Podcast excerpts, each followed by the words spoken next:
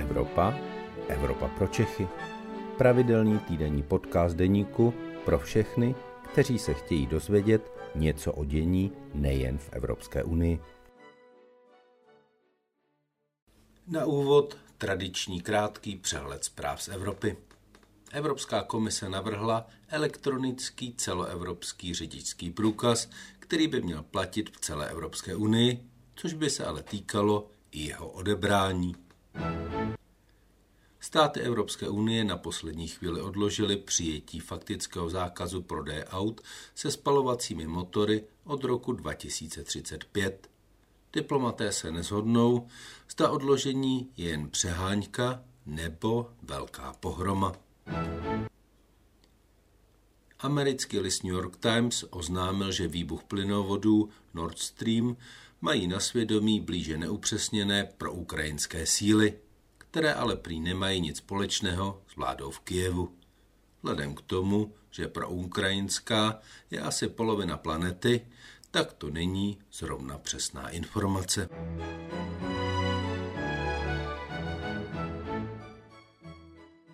Dobrý den, je středa poledne a tak je to vaše oblíbená Evropa pro Čechy, u které vás vítá evropský editor deníku Luboš Palata. Dnes se podíváme do výkladní skříně Evropské unie, jak se někdy říká programu Erasmus+, který financuje studentskou výměnu po celé Evropě. Naším hostem bude člověk, který to má tady v Česku takzvaně na starosti, ředitel Domu zahraniční spolupráce, pan Michal Úl, kterého tímto vítám v Evropě pro Čechy. Pane ředitel, už jsme na to téměř zapomněli, ale eh, byl tady COVID, eh, COVID, který program Erasmus zasáhl velmi těžce. Už se Erasmus v rámci České republiky i v rámci celé Evropské unie zpamatoval z covidu.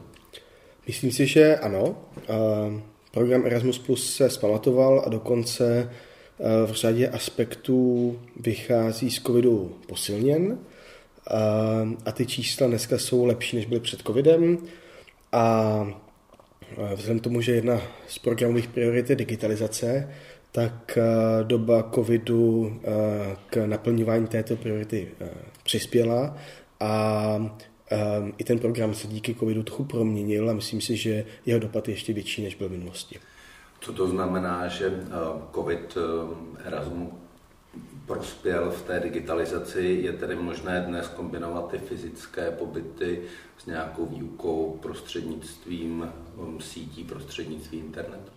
Eh, přesně tak. Eh, vlastně díky eh, covidu vlastně celý vzdělávací systém se naučil používat moderní digitální technologie a propojení na dálku a na to zareagoval i program Erasmus+, který například začlenil do sebe kombinované intenzivní výjezdy, kdy právě studenti třeba nějaké fakulty, nějakého programu mají kurz ve spolupráci s jinou třídou, která je v zahraničí a kombinuje se to tak, že mají tu výuku online a pak je to do, vlastně doplněno nějakou jako intenzivní fyzickou Eh, fyzickou cestou.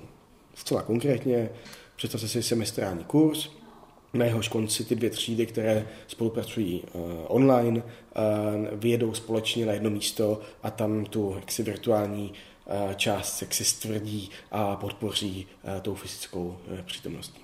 Jak moc je to oblíbeno, tahle varianta? Um, ten nárůst, uh, nebo ta, obli, ta obliba tohoto způsobu výuky roste, uh, roste napříč Evropou uh, a záleží to samozřejmě na schopnosti a ochoty učitelů uh, takovou, uh, takový kurz připravit. Je to přece jenom náročnější, musíte to dělat třeba v partnerství s někým, uh, s někým jiným.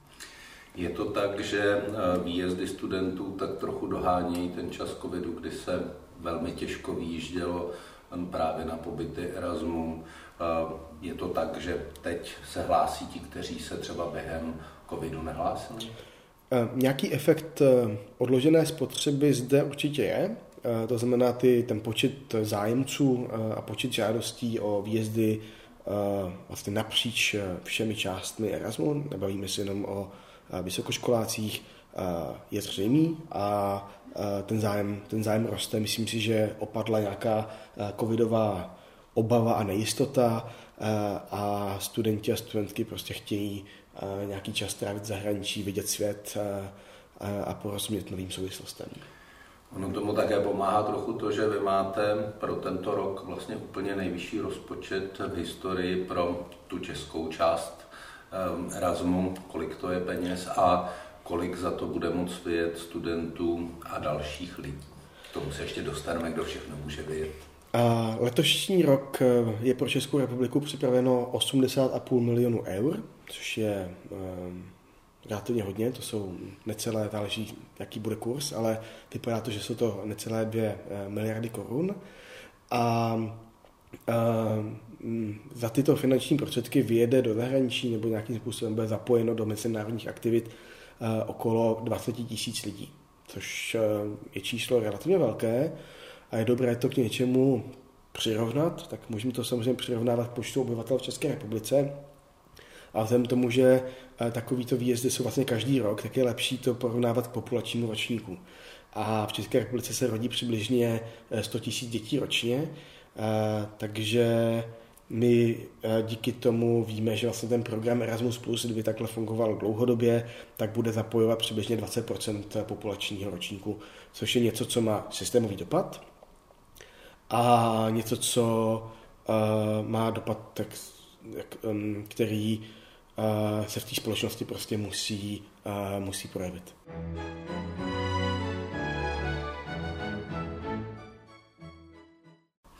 Erasmus se pořád tak trochu bere, že je to program pro vysokoškoláky. To asi není úplně pravda. Není to pravda. Program Erasmus Plus v roce 2014 přijal pod svá křídla programy jako je Grundtvig, Sokrates, Leonardo a podobně.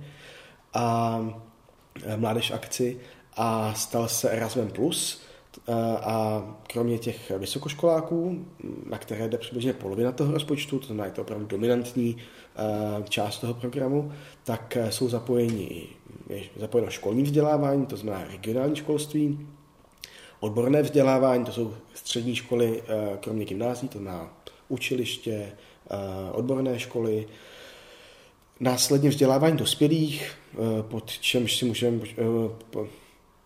pod vzděláváním dospělých si můžeme představit eh, eh, knihovny nebo eh, muzea, centra jazykové přípravy nebo celoživotní učení, vzdělávání, neformální vzdělávání mládeže jsou typicky neziskové organizace, které se věnují dětem mimo jaksi, takzvané ty extrakurikulární aktivity to jsou. A, a nově máme i Erasmus plus sport, který je zaměřený na trenéry nebo lidi, kteří uh, trénují uh, nějaké, uh, nějaké kluby, ty nejmenší kluby, které si umíme představit. Na to jsem se právě chtěl zeptat na tuhle novinku. Je o ní uh, velký zájem?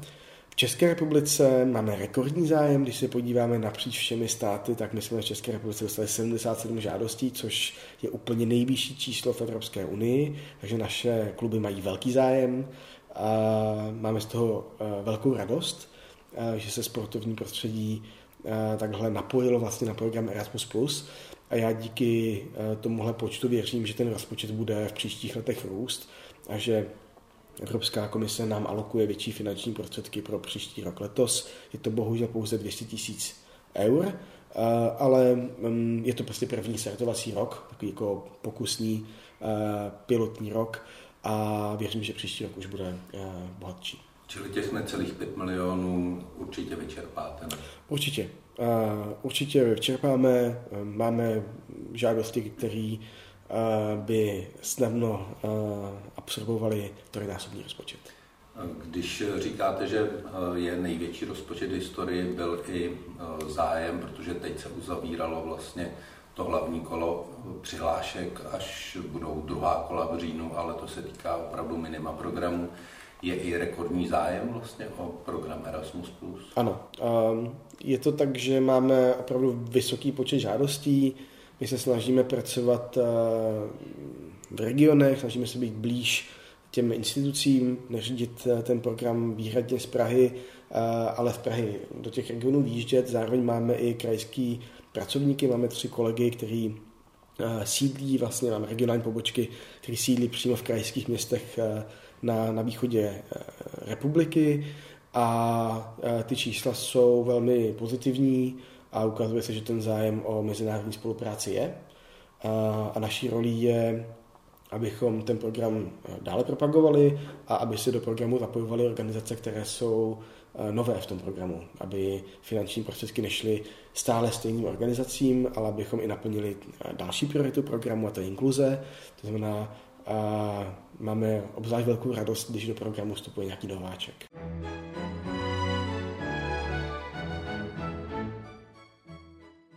Jak je to v rámci českých regionů? Jsou nějaké regiony, které jsou aktivnější, kde se hlásí výrazně více studentů a zájemců o program Erasmus+, a jsou regiony, které jsou problematické, kde těch přihlášek výrazně méně? Ano, uh, respektive neřekl bych, že nějaký, nějaký region je problematický, to ne, ale když se podíváme na... Se slabším zájmem. Tak, tak, se slabším zájmem. Když se podíváme na ta, na ta čísla, tak uh, Zajímavé je, že celkově kromě Prahy je velmi silná Morava. Myslím si, že čísla, která vlastně typicky druhý nejsilnější region je Moravskoslezský kraj. Je to region, který mm, umí čerpat, který myslím, nějakou logikou eh, transformační v 90. letech se naučil eh, čerpat finanční prostředky z různých grantů a proto ta míra zapojení prakticky ve všech sektorech v tom Moravskoslezském kraji je, je výrazná. Mám z toho obrovskou radost, že to je eh, že vlastně Erasmus přispívá k, k snížení strukturálních rozdílů v rámci České republiky. Dobrý a silný je i Zlínský region. A naopak eh, na druhé straně té osy mm, vidíme Karlovarský kraj, ostatně jediný kraj, u kterého nemáme žádnou vysokou školu, a také uh, Ústecký kraj, uh, což je jeden z těch, taky tyhle dva kraje vlastně patří těm třem regionům společně s Moravskoslezským krajem, které jsou vládou označené jako regiony, které mají uh, strukturální Eh, strukturální problémy. Ale to jsou také regiony, kam vlastně teď budou eh, velké peníze, více než 40 eh, miliard z Fondu spravedlivé transformace, který je určen právě pro regiony, které jsou nejvíce postiženy ukončením těžby uhlí, takže snad i tyhle peníze přispějí k tomu, že to bude trochu jinak. Pojďme se ještě podívat na jeden rozměr programu Erasmus, o které jsme ještě nemluvili, a to je, že nejen čeští studenti vyjíždějí do zahraničí, ale také zahraniční studenti přijíždějí do České republiky. Jak si stojí Česká republika v zájmu těch celoevropských studentů? Jsme někde na špici nebo na chvostu nebo ve prostředí? Je vždycky dobré to číslo srovnat s počtem výjezdů. A obecně platí, že počet příjezdů do České republiky je větší než počet výjezdů. Uh, typický rok je, že vyjede, když zůstanou vysokoškoláků, tak eh, vyjede 8 tisíc vysokoškoláků a přijede 11 tisíc vysokoškoláků. Čili vlastně Česká, Česká republika je zemí, kam více zahraničních studentů přijíždí, než Čechů vyjíždí. Je to dané rozpočtem nebo menším zájmem Čechů o výjezd? Vzhledem tomu, že rozpočet eh, je plně utracen, tak to nemůže být dáno menším zájmem, protože zájem Čechů je, to znamená, vyjede přesně tolik Čechů, nakolik eh, je finančních prostředků. Je to prostě dáno tím, že je o Českou republiku větší zájem. A ty důvody jsou, ehm, myslím, zřejmé a vidíme to obecně i v tom rozhodovacím mechanismu u zahraničních studentů, kteří studují v Evropě eh, na plný program, to má full degree, to má jako plnohodnotné celé studium. Proč si vybírají Českou republiku jako studijní destinaci?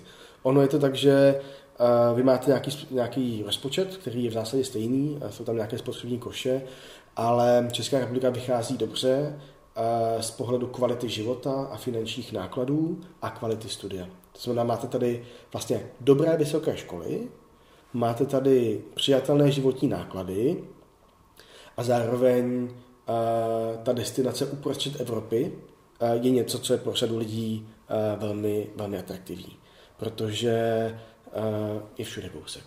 Když se podíváme obráceně, jak je to se zájmem českých studentů o výjezdy do zahraničí po té, co Evropskou unii opustila Velká Británie a vlastně ty výjezdy do Velké Británie už nějakým způsobem eh, dojeli nebo dojíždí, dojíždí nebo přešli, přešli eh, na jiné formy spolupráce. Eh, která země je v Evropě pro české studenty tou nejoblíbenější? Mm, celkově nejoblíbenější země je Německo, ale zároveň vidíme i nárůst Irska který, které supluje do značné míry, eh, do značné míry odchod eh, Velké Británie, takže pokud někdo chce jako anglofonní eh, vzdělávací systém, tak musí na Maltu nebo tak do musí na Maltu nebo do Irska, s tím, že Malta je relativně malá a ta absorpční kapacita maltských škol není úplně nekonečně velká. A oblíbené destinace jsou Německo, Španělsko a například třeba v odborném vzdělávání nebo v neformálním, v neformálním vzdělávání to bývá i třeba Slovensko, protože eh, třeba pro nějakou odbornou školu eh, může být eh, atraktivní jet do nějakého slovenského podniku s tím, že třeba pro mě nebo pro vás ten přínos by se mohl zdát relativně malý, tak, tak ten přínos je, že ty lidi často opustí poprvé v životě svůj okres. Takže ten přínos eh, je i v případě toho, že se vydají eh, například eh, na Slovensko.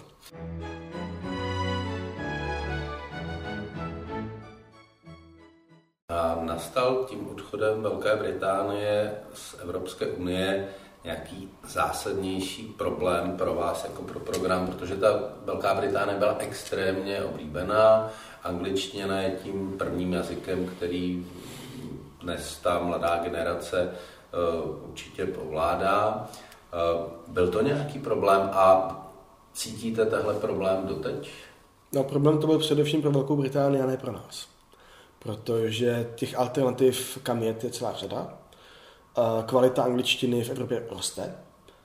Kvalita angličtiny i v České republice na vysokých školách roste. Ostatně 30% zahraničních studentů studuje v angličtině. Máme víc než tisíc kurzů v, v angličtině v České republice. Typické lékařské fakulty mají jako stovky a stovky studentů, které učí v angličtině. Na naše vysoké školy umí učit v angličtině na peníze, z pravidla. Takže ty učitele, eh, ta mladá generace učitelů je jazykově vybavenější. A ta situace v Holandsku, ve Finsku je daleko lepší ještě, takže vy můžete vyjet do těchto zemí a na těch školách se prostě se setkáte s angličtinou a setkáte se, jí, se, se, jí, se s ní nejenom v tom Irsku, ale i v dalších zemích. Čili je to tak, že dnes můžete vyjet na Erasmus jenom s angličtinou Určitě. a studovat v angličtině třeba ve Španělsku, v Určitě. Itálii, Určitě. téměř kdekoliv. Um, Musíte jenom si na to dát pozor, aby to tak bylo. Musíte si, za, eh, ano, jako všechny ty fakulty, uh, respektive ty české školy si vybírají ty svoje fakulty a samozřejmě součástí dohod je, že ty kurzy jsou, nebo mají být v angličtině, nebo má, tady být, má tam být ta možnost. Samozřejmě jsou studenti, kteří třeba umí ty jazyky dva nebo tři, takže si rádi dají kombinaci španělských kurzů a anglických. A jsou země, kde kde, kde, kde ta angličtina je prostě jako víc domácká, pak třeba v případě uh, Francie uh, je potřeba si na to uh, dát pozor a kouknout se, jak, jak přesně to v té, uh, na té dané škole je, jestli tam je dominantní francouzština, nebo jestli opravdu se učí všechno, uh, všechno v angličtině.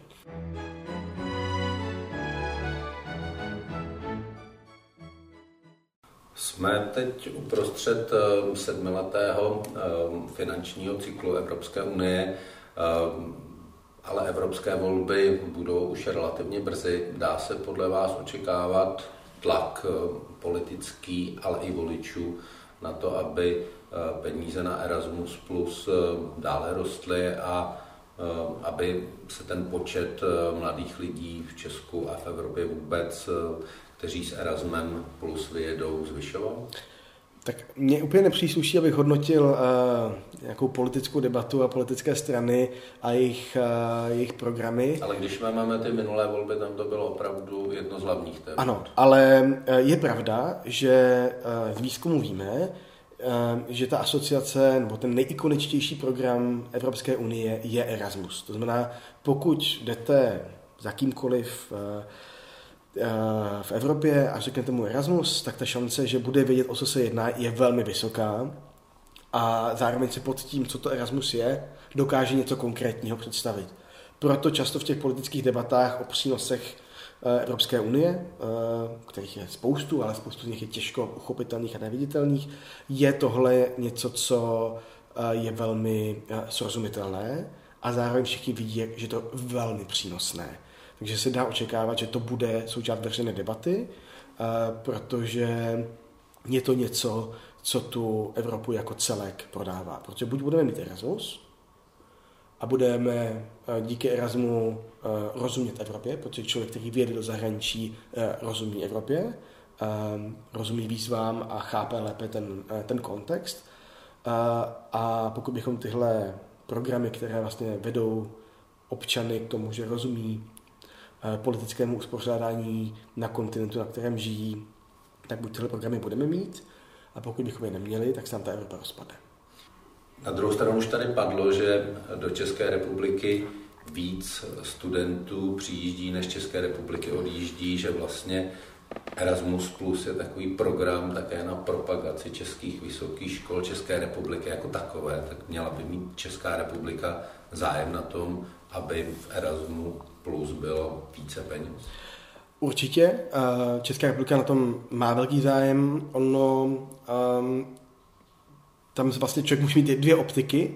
Eh, z pohledu, eh, kdyby, z pohledu ministerstva financí nebo ministra financí je to určitě skvělý projekt, protože v součtu Česká republika získává daleko víc, než do toho programu vkládá, protože ty finanční prostředky vlastně z jiných států jsou primárně um, jsou utracené v České republice víc, než uh, jsou utracené v zahraničí, takže přínos pro český rozpočet to určitě má, ale tohle vnímám jako uh, zcela okrajovou, uh, okrajovou dimenzi, protože tím největším přínosem a tím největším dopadem je investice do, investice do vzdělání a kompetence lidí. Čím víc lidí vyjede do zahraničí, tím uh, bude vzdělanější a orientovanější uh, společnost, populace, což uh, pokud chceme být ksi ekonomikou, která bude mít která se bude orientovat nikoliv na levnou pracovní sílu, ale na přidanou hodnotu, budeme vzdělanostní společností, tak je to úplně nutná podmínka. Takže to, myslím, jakoby na cestě, je to jako nutnost na cestě k, ke vzdělanostní společnosti. A pak je tady ještě ta druhá dimenze a to je propagace vlastně České republiku těch lidí, co jsou tady, že tu Českou republiku poznají, protože eh, neříkejme si, že každý v Evropské unii dnes ví, co je Česká republika, co obnáší život tady. Takže ti lidé, co sem přijedou, určitě tuhle znalost získají. Byť máme více než 30 let po pádu berlínské zdi, tak ty, těch předsudků, kteří, které, které jsou vůči zemím eh, bývalého, bývalého východního bloku je celá řada. A eh, možná jedinou cestou, eh, jak tyto předsudky rozbít, je, že ty lidi tady nějakou dobu žijou. A ty studenti, kteří zažijou Českou republiku, nemusí to být jenom Praha, Brno, Liberec, Zlín, Ostrava, tak, tak jsou doživotními ambasadory alumni vlastně České republiky a věří, věřím vlastně v to, že ta vazba do té České republiky vlastně díky tomu té třeba půlroční návštěvě bude prostě navždy trvalá. A to je hodnota, která, která je významná. Pane řediteli, děkuji moc krát za rozhovor a přeji den. Děkuji. To byl podcast Evropa pro Čechy. Příští díl poslouchejte opět ve středu ve 12 hodin. Naslyšenou se s vámi těší váš Luboš Palata.